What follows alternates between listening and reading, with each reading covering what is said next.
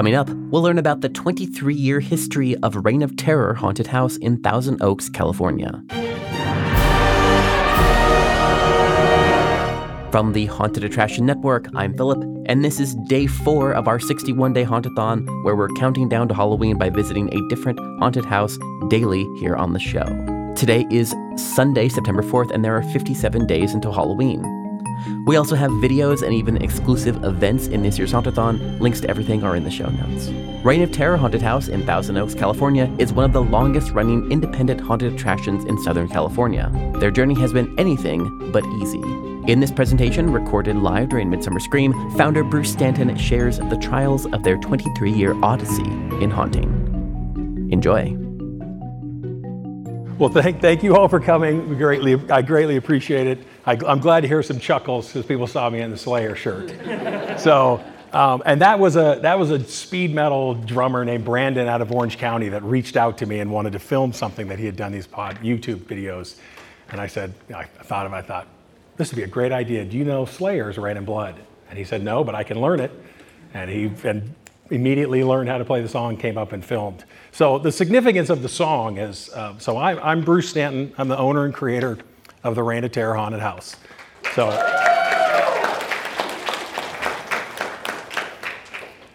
So I'm 51 years old. I started this when I was 29. Um, I was a, growing up in the 80s. I was born in Culver City in California. And I was a big heavy metal fan and became a speed metal fan. And from there on, and Slayer is one of my favorite bands. And when I initially thought about naming the haunted house, it was going to be Raining Terror because I was a huge Raining Blood terror. And I would tell my friends, "Hey, this is the, I'm thinking I'm going to name this haunted house, and it's called Raining Terror." And, and, and, no one, no one got it. They said, "Raining Terror? What does that? What does that mean?" You know, it's like a spinoff of the.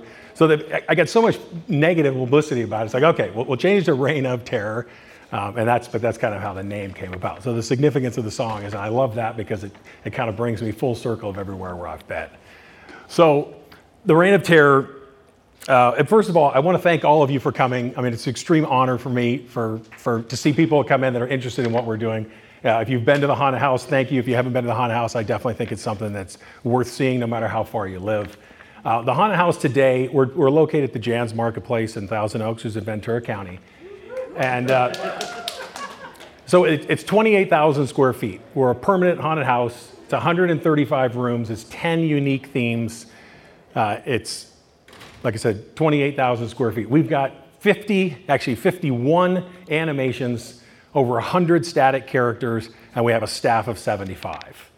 Uh, we incorporate the biggest state-of-the-art technology that we can with, with our digital scenes and the animations and animatronics and timing that we do. Uh, we have a digital camera system. We now we can completely control and operate the haunted house through an iPhone. So we can turn our compressors on, we can turn on the audio, we can do everything. We can change our, our haunted house ambient sound to our security sound. We can set up our Christmas show all through your phone. So, and it's something that we just kind of love doing. But the reality of it is, is how did we get to this point? Because we didn't do it overnight. So let me step back on, let me get my water. So, like I said, I was uh, I started the Reign of Terror, not really that much different than I think most people that get involved in Halloween, and that's just my pure love of Halloween and haunted houses. I think that Halloween for a, for a kid, it was kind of the first time that you had the freedom outside of your parents. You got to walk around. It was at night. You might not have done that that much. And I think that's why it was just so inspirational to me and such a, such a positive experience. Uh, we moved from Culver City up to the Bay Area when I was a teenager. I stopped trick or treating and I started doing just a little display at my parents' house. Nothing more than you kind of see. But it was just I, just loved doing it. So in 2000, I, I, went to college, I went on, I got a career. Uh, and then in 2000, I bought a home in Thousand Oaks, and then that's kind of when everything started. And I remember not really even thinking about doing a haunted house up until it got very close to Halloween. And then I started seeing Halloween decorations. And I literally think like there was a switch that was just flipped. And it's like all of a sudden, all that, all that experience that I had before came back. And it's like, hey, I'm gonna, I'm gonna do this. The first year it was a yard display, uh, pretty standardized. But I remember as a kid going through, someone opened up their house and allowed you to walk through their whole haunted house. And I thought that was the coolest thing in the world. So the second year, which would have been 2001, I, compl- I turned our house into a, com- to a complete walkthrough. Now, it was terrible. I mean, it was, uh, I, I have a picture of the dining room table and there's a person with their head sticking up and there's no coverage whatsoever. You're looking at my everything in my normal house. But hey, for, for what I had, you know, it was a start. Um, we had about 40 kids that came the first year, and we ended up doing it at the house for eight years. Uh, it, it grew from 40 to 400 to 4,000 incredibly fast. Uh, and it was kind of like a creature of my success. And at this time, I wasn't savvy with internet and Instagram. I don't even think Instagram existed. So it just was kind of a word of mouth type of thing. And it just exponentially was getting bigger and bigger and bigger. But it was a hobby of mine and I loved doing it. And the good thing, I was, I was in a, situ- a financial situation where I knew there was going to be costs affiliated with the haunted house. So I wasn't going to build a haunted house and then stick it in my backyard. I had a nice car, so I wasn't going to not park the car in the garage. So I think I kind of set my tone a little bit different that I've followed all along from where I'm at now. And that's kind of like you got to pay to play, so to speak. And I knew I had to invest to have something that was going to be different than what everybody else was doing. So I got a storage unit and that was a 5 by 10 storage unit. That became a 10 by 10 storage unit. That became two 10 by 10 storage units. I had a 14 foot moving truck. I had a 26 foot moving truck. We had two 26 foot moving trucks. So it was just exponentially getting bigger and bigger and bigger. We never charged. We had a little donation box out there. And I put that out there really more just for the gratitude because so many people came through and that was kind of a show of appreciation if someone liked it. I never, it was never designed to recoup the money. That was, I was doing it just for the love of it. I mean, our storage alone was like $5,500. Um, I found out about the trade show, the Trans World, which is the big Halloween trade show that's in St. Louis, used to be in Chicago. And I started going early on. And I met people that were like me. They were in their mid 20s, early 30s, and they were in a situation where they could start building a haunted house. Now, mind you, when I finished doing this at my house, um, the, the, house that I lived in was 1,500 square feet. In fact, we're gonna, I'm going to show a slideshow kind of at the end, and you'll see the original house. The haunted house for the last year I did it was over 2,000 square feet. And there was rooms in the front, there was rooms in the side, there was rooms in the back. And it, it, took over the entire house. Other than a kitchen, a guest bathroom, and a guest bedroom, every house, every room inside the house was the haunted house. But what I did is I built the structure in the house so I could take it all down. So it was incredible how fast it came down. And I never put nails in the walls, and there was like substructures that were, were done. I started building like in September. Now, remind you that the whole house was a haunted house and it was full of dark walls, and haunted houses are all about being dark. So my bedroom was behind a wall. There's a slideshow in there, and you'll see, and it'll, it'll be quick, but it'll, it'll show you the wall. My bed was on the other side of that wall. So for the month of September and October, like I was living in a tomb. I mean, I thought it was cool. So, mind you, one thing for everyone that's thinking, I was single at the time okay? not because of that reason, hopefully not, but the reality of it was is I really could do whatever I wanted. So I was able, I was willing to do what you know the neighbors or other people wouldn't, because hey, I had to answer to myself. So it was a fantastic thing, and I loved doing it, and it was a hobby of mine, and this is what I wanted to do. I used to work on old muscle cars, and this became that new hobby I was going to invest in. So my plan was this was it. I was doing a home haunted house, and it was going to be fun, and when it wasn't fun, I wasn't going to do it. But the city had a different plan for me. So the, on the eighth year and 4,400 people later, and KCAL 9 News, you know, covering the story, which they called me ahead of time. This was the first negativity I've ever got about the news. Is they called and they said, "Look, we want to do a story about the haunted house," and, and I said, "No, you can't." Because the police are going to shut me down. And it was kind of like, well, that's great, but you know, we can do it with you or without you. so I thought, well, screw you. I'm going to be there at least. So they showed up. It got bigger and bigger and bigger. So the city came to me uh, and said, Look, we love what you're doing, but you can't do it anymore. You're blocking off your street. We were on a cul de sac. Uh, you've got neighbors and, and, adjacent streets are complaining. People are parking all over. I mean, it was crazy. Uh, you know, when you think about now, we didn't just do it for one night. Quickly, it went from one night to two nights to four nights. And four nights was the most that we had ever got to. But you figure, you know, we're having over a thousand people on a cul-de-sac that are congregating. And you can think about kids running around. And inevitably, this was ideal that this is what happened. I, I later found out that in the line in 2007, the last year I did it, was the former mayor and some kind of city official. So they were kind of scoping me out, I guess. But it was, it was perfect timing. So so what they did is they they provided me a space. They said, "Look, we want you to do this. We're going to give you a space." Um, now I did it through the it was the Conejo Recreation and Park District, which was kind of the entertainment part of any city, and all cities and stuff have it. And they were Halloween fans, and they tried to do events in the past, but they never could get anything off the ground because they never had someone as crazy as I was, or someone that had all the assets. So they provided me a space. It was about 2,000 square feet. So in essence, we're immediately we've overgrown that space. You know, we're, we're going to uh, we, we're outgrowing, but it just it started teaching me, you know, more of what what was going to be involved in the haunted house. And when I started, even when I was at my home, I would do things that the average other person wouldn't do. I don't know if you if anyone familiar with Haunt World magazine. It's a magazine prescription. It's kind of kind of phased out now. I mean, it was big, I think, in the 90s and 2000. And it would talk about haunted houses. And there was a haunted house owned by a woman, Sydney Neal, that was in Salt Lake City, and it was called Rocky Point. And Rocky Point to this day is probably one of the best haunted houses in existence. I mean, it's, it's shut down now. But she opened up her haunted house to professionals and people that were in the industry of kind of laying out what to do. And this, I'm four years into my home haunted house. It's nowhere close to something like this. And I reached out to him and said, Hey, I, am not a professional haunted house, but I'd like to attend. She said, Absolutely. So I went there, and that laid out a foundation that I didn't really realize so much then as now that it, it, set the groundwork of what to do and what not to do. So I feel like I had a huge advantage. And when I'm talking about what do, what not to do, I mean, the reality is it's, a, it's your haunted house. I mean, you can do whatever you want. That's the beauty of it. But the thing is, is we would always kind of talk about this term that we would throw around about like haunt stew.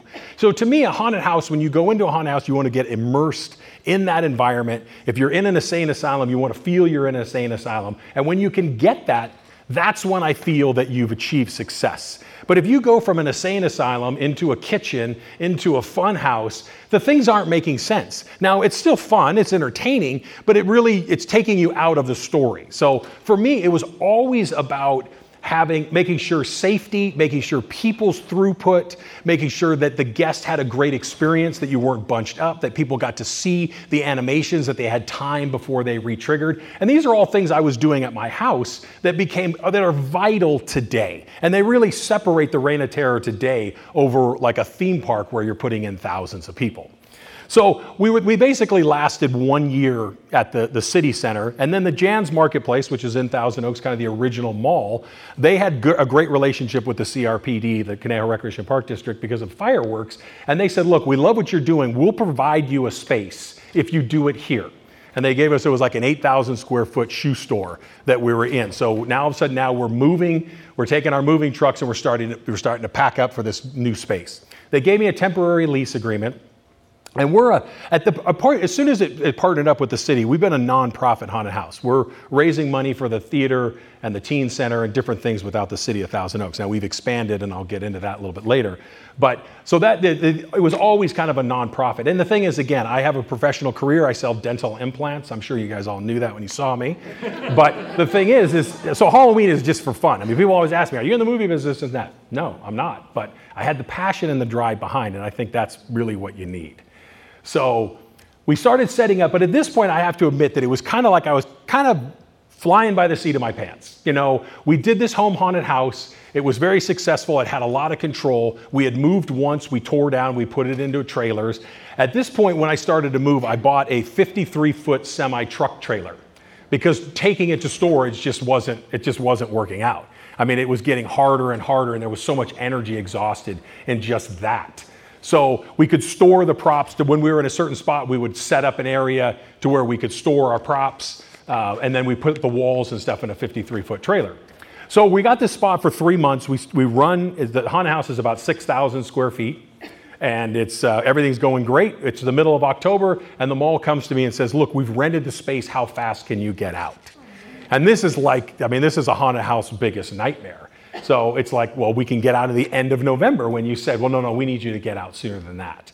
So I don't know if it was a little bit of obligation or however they felt, but they said, look, we like, we love what you're doing. We'd like to give, show you another space.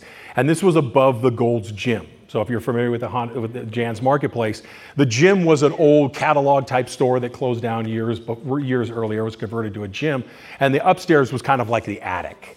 Um, so they looked at that space, and I went and I looked up at, I looked up there. The first thing that came to mind is one, is the fire department going to let me do this? Because when I looked at it, there was no lights. It was just it was a 31,000 square foot space. that had nothing in it, wide open, haunted house dream, not a window, not an air conditioning, you know, it's just a black all, all the time.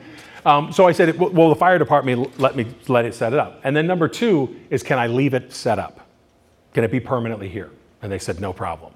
Well, as soon as they said that, now the haunted house has really kind of stepped into a different phase of where now I'm, it's kind of like sky's the limit. We're in a huge space. It can be there year round. We can work on it year round, kind of as we, uh, as we're building. But we get up into this space the first year. This is 2010.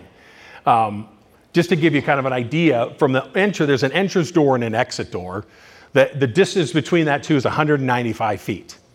So we've got 6,000 square feet to fill 31,000 square feet. So it's almost like we could have one linear line that goes from the entrance into the exit.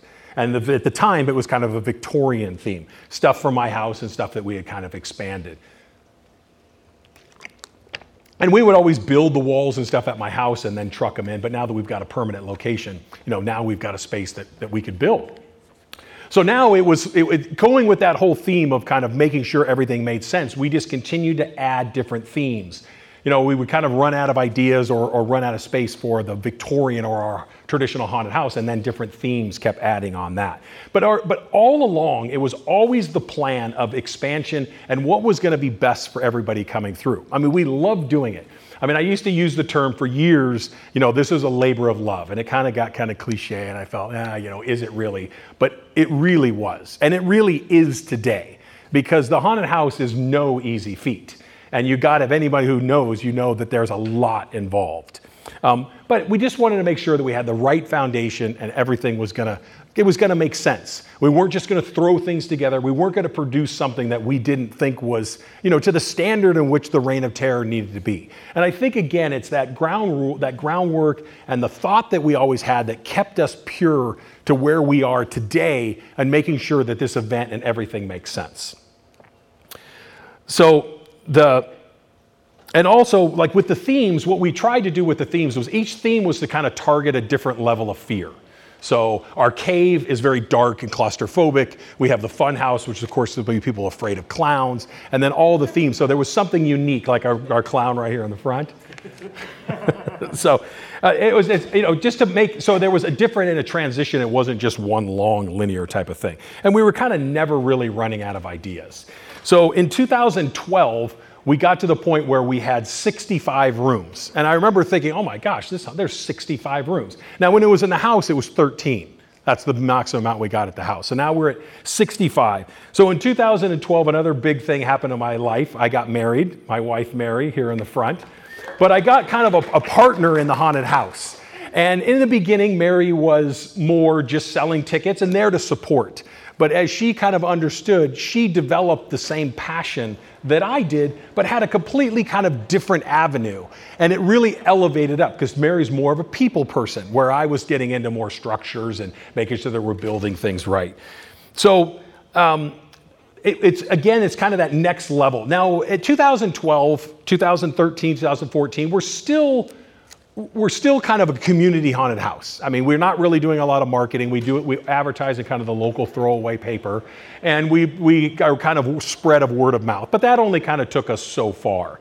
So, but the other thing is, is I would constantly get people that would say, look, we want to film, we want to do this, we want to, and we, we typically wouldn't do it just because we didn't, it did, never really fit our schedule. And also, we were always building, so it wasn't like they had a established haunted house or something that they could work with. But for those of you, it's just kind of a funny story. I like to mention it now. I did not find it funny. Hopefully, you guys sure did. But in 2013, we got reached out by Comedy Central, and they were doing Nathan for You.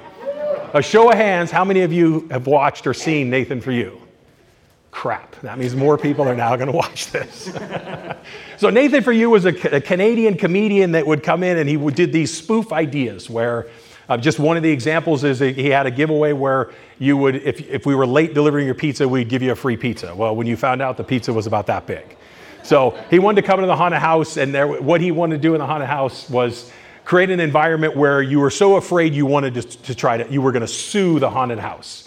So, as a haunted house owner, that is the worst idea in the world to plant the seed that someone could come in. But, you know, you've kind of signed the agreement. They didn't tell you what they were going to do. But if you want some giggles, the original first season of Nathan for You, it's whatever it is, haunted house, you'll find it. I find it, I enjoy it now. In fact, there was a gentleman just saw, that was downstairs in the convention floor, saw me and said, Hey, were you on Nathan for You? So it's fun now. It was a pain in the ass when we did it. It was a 14 hour day. And if you guys are ever in these situations, I highly recommend not doing them. so no matter how much they say they're going to pay you, because they always have some loophole on where they don't pay you. Um, we did get paid from that, by the way. And it it was, but it wasn't very much. And I think the Janss Marketplace took that because it was, it was really their space. So in 2015, we started with online ticketing. And online ticketing really uh, elevated us to the next level. And we started getting people that come from all over. Just to give you a fun fact about the Haunted House, the number one city of online tickets that people buy for the Reign of, Reign of Terror is actually LA. LA proper, so not Woodland Hills or Northridge, but the actual city of Los Angeles. So more people are coming from Los Angeles than our own darn locals. So I'm not really sure why about that, but that was kind of an interesting thing. And then also we just started as we were building and building momentum. It really became thing where there was other structures that were involved, and this is where Mary was critical in the haunted house, and it became actor training and actor staff you know, before everyone was volunteer and we got a great group and it's like, well, what can you do? Okay, do this. I mean, I, I, I feel like it was better than, than others, you know, probably not as good as, as some, but we didn't really have a structure. And when we kind of put the structure of training actors and really valuing the asset in which the actors brought. I mean, I don't care how good your haunted house is, if your actors are bad, the haunted house is bad. Because no one's going to remember the beautiful sets because when you have some terrible actor that's in your face or whatever they're doing. So, but training the actors and making them more involved and letting them help with the flow. You know, these were all critical things that we were able to establish that early on that really helped us and where as we grew and got bigger and bigger. So, in 2015, we had a pretty good actor staff, and we had one of our actors. His name was Tom, and he was a resident of Thousand Oaks. He was like 35 years old, and he developed cancer. And he was a young, healthy guy and all of a sudden he's got cancer. And this was in January, February, and, and there was a GoFundMe page. And we said, well, you know, yeah, we could give him $100, $500, or whatever in a GoFundMe page, but that seems so impersonable. And since he was part of the haunted house, we said, let's open up the haunted house. We'll open up the haunted house. It happened to be in February of 2015, and it was a, there was a Friday the 13th, so I thought, well, great, I know nothing better than that. You know, Friday the 13th. So we opened it up. Every dime we made, except for some small expenses, fog fluid or whatever, went to Tom. And it was a great event. And it opened up our eyes to start doing specialty events. And we've done specialty events and we do them and we raise money for animal shelters. We raise money for the Thomas Fire that was in Thousand Oaks that burned out a lot of people, people's homes. Uh, we've done for Make a Wish, so we've got we've granted three children their wishes. Uh, and these are just great things. And over the years, we've, we've done about 100, we've raised about $125,000 for these different organizations. And it's that stuff that really what we love doing that keeps the passion going. And that's why I think, again, when you look at the Reign of Terror, it's not just how many tickets can we sell, how fast can we put people through. Because if that was the case, I can tell you right now, we wouldn't exist. And I'll get into that just a little bit later.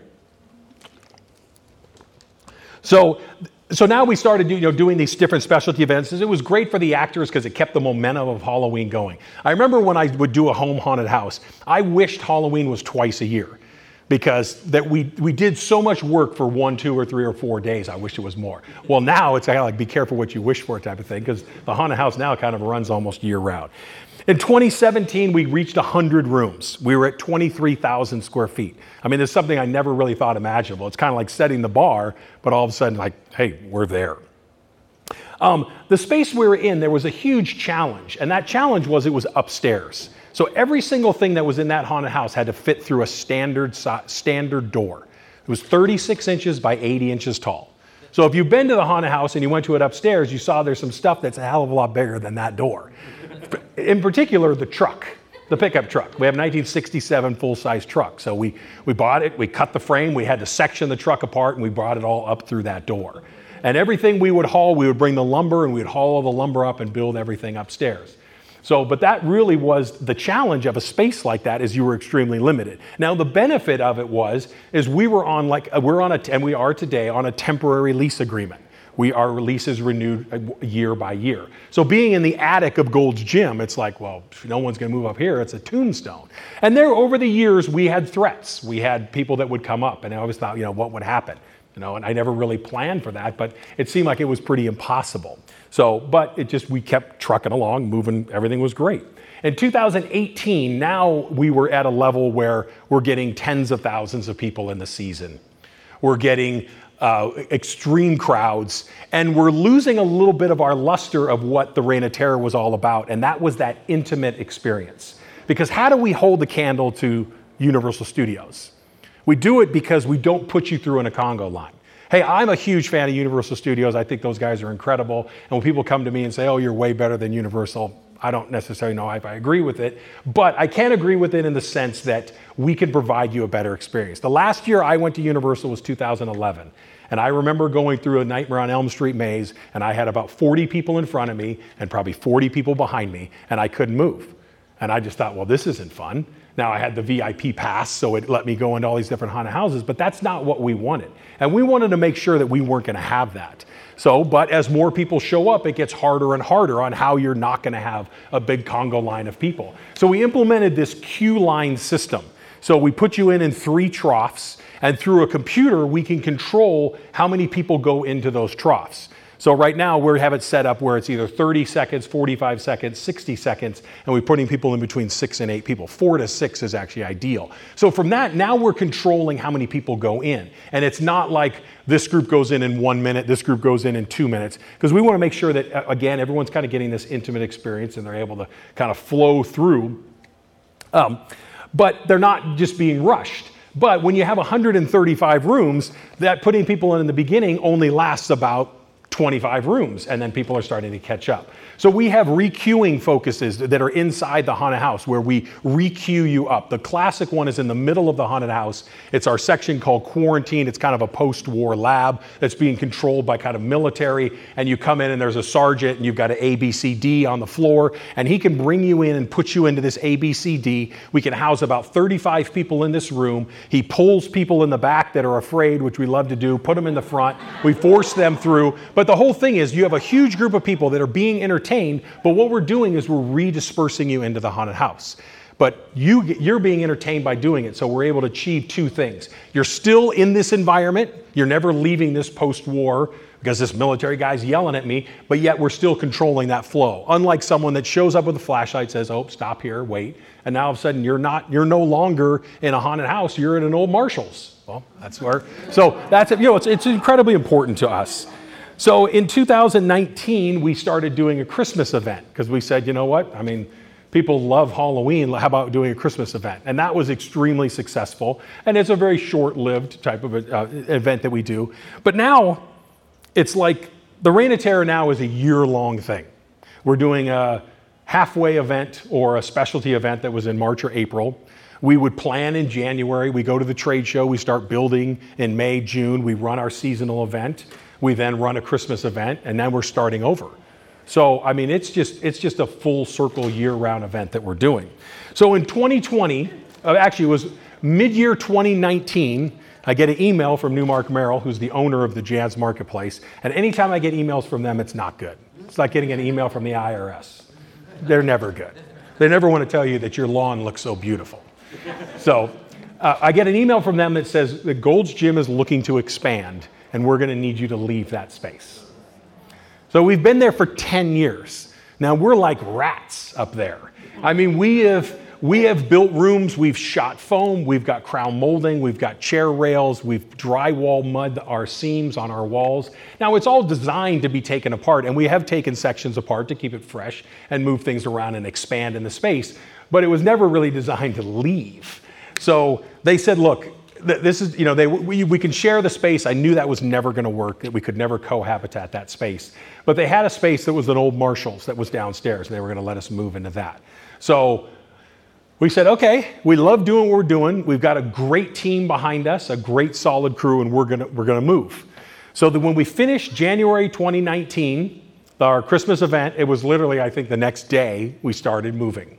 Now, Mary brought a crew in uh, a bunch of our actors, and we took each room and we put it all in boxes. We uh, took down all of our wall panels and we started stacking things up. And you know, a lot of the electrical and computer lines and, and cables, you know, we rolled them up, but we knew we would kind of get rid of them. Um, it took about a month to tear the whole thing down. So now we're up in the space, and we, you'll see it in the, in the, in the pictures.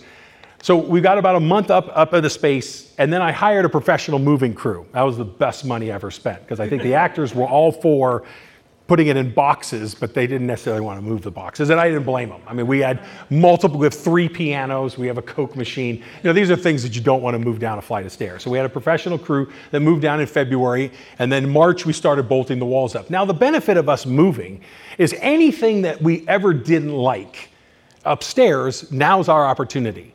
We were able to completely revamp the flow. Uh, originally, the haunted house was an old mining town that you came into and you went into our cave.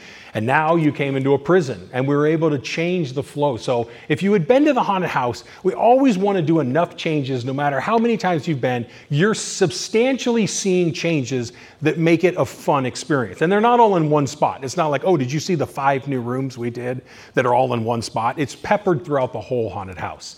So, March, we start setting things up. Now, does anybody recall what happened in March of 2020? Let's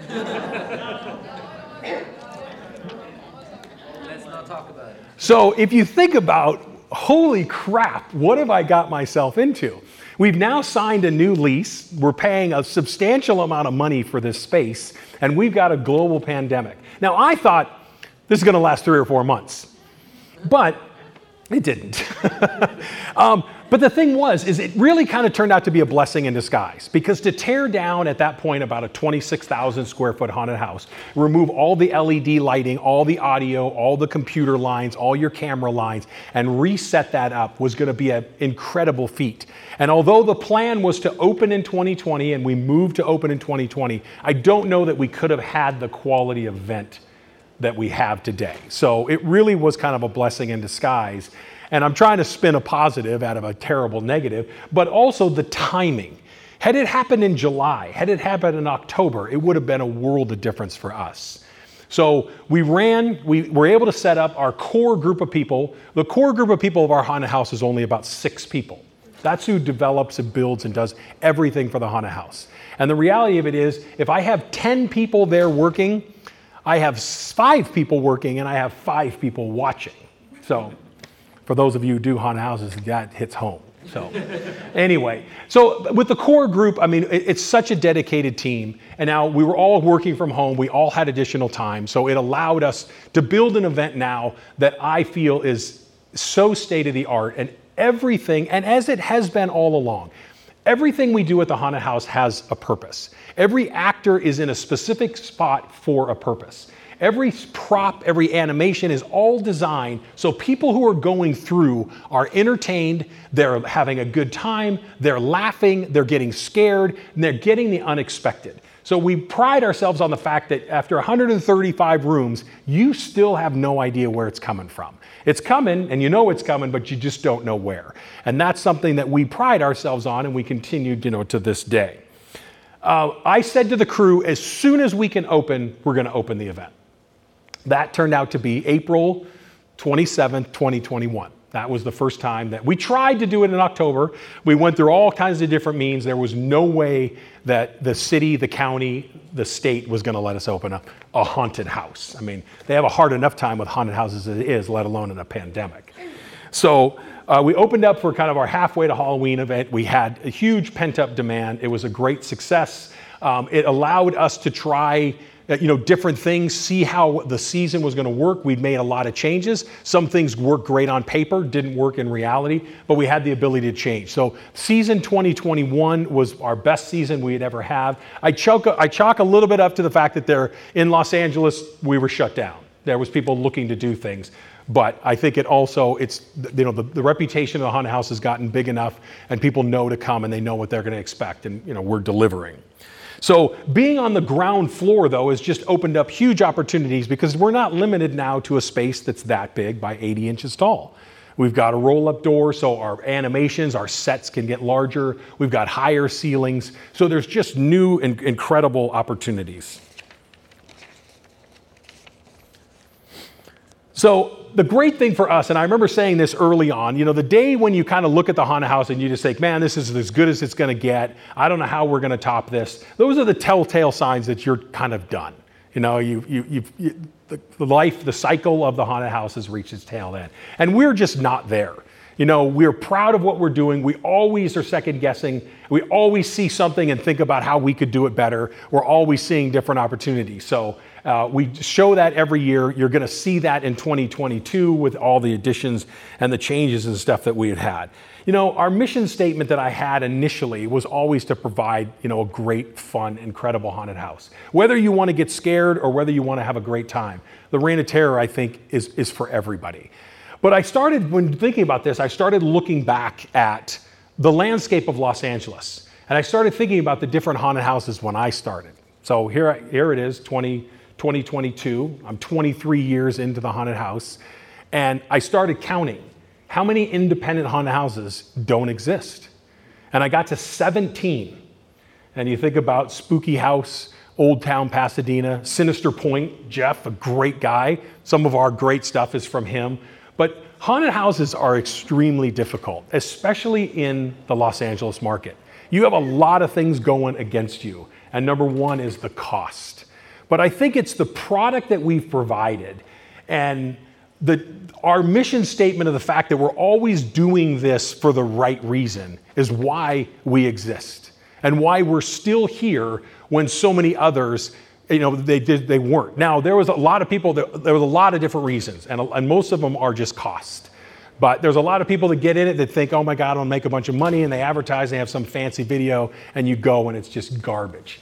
And those just boil my blood because I always, I'm always a firm believer on the fact that if you go to a good haunted house, when you leave, you're gonna wanna go to another haunted house. Haunted houses are good competition. In Southern California, you can go to the beach, you might be able to go skiing. You can go to everything. So our competition is not haunted houses. It's the million other things that Los Angeles and Southern California has to offer. But bad haunted houses are, you know, they're, they're just tough for everybody. So it's, and also I just think about if we ever had to tear it down, like what would it take? I remember I had my, my semi truck trailer and we calculated now that we would need about 18 trucks to move what we have. So in the haunted house, we have 1,350 wall panels, most of them being four feet by 10 feet tall. So it is, there is miles of, of speaker wire, we have miles of camera wire, we have 1,000 LED lighting. Uh, it is just an incredible feat, and I'm proud of what we've created and what we continue to create. Today's episode was produced and edited by me, Philip Hernandez, with post production by David Swope and original music composed by Chris Thomas. We're counting down to Halloween with daily podcasts, videos, and events in our 61 day Hauntathon. Follow along at the link in our show notes. Our Hauntathon is made possible through generous support from Gantom Lighting and Controls. Gantom illuminates attractions worldwide with the world's smallest intelligent spotlights. See what you're missing with a free demo Sign up at gantom.com slash demo. That's gantom.com slash demo. Our Hauntathon team includes Daryl Plunkey, Emily Louise Rua, Megan Spells, Gavin Burns, and Omni Adventures. Our partners for this year's Hauntathon include Sharp Productions, HorrorBuzz.com, ScareTrack, TheScareFactor.com, and Hauntopic Radio. The best way you can support us this Halloween season is by sharing our Hauntathon with someone you think will enjoy it. And to follow along to our Hauntathon, sign up for our weekly newsletter at hauntedattractionnetwork.com. We'll catch you back here tomorrow and every day until Halloween. This is a Haunted Attraction Network production.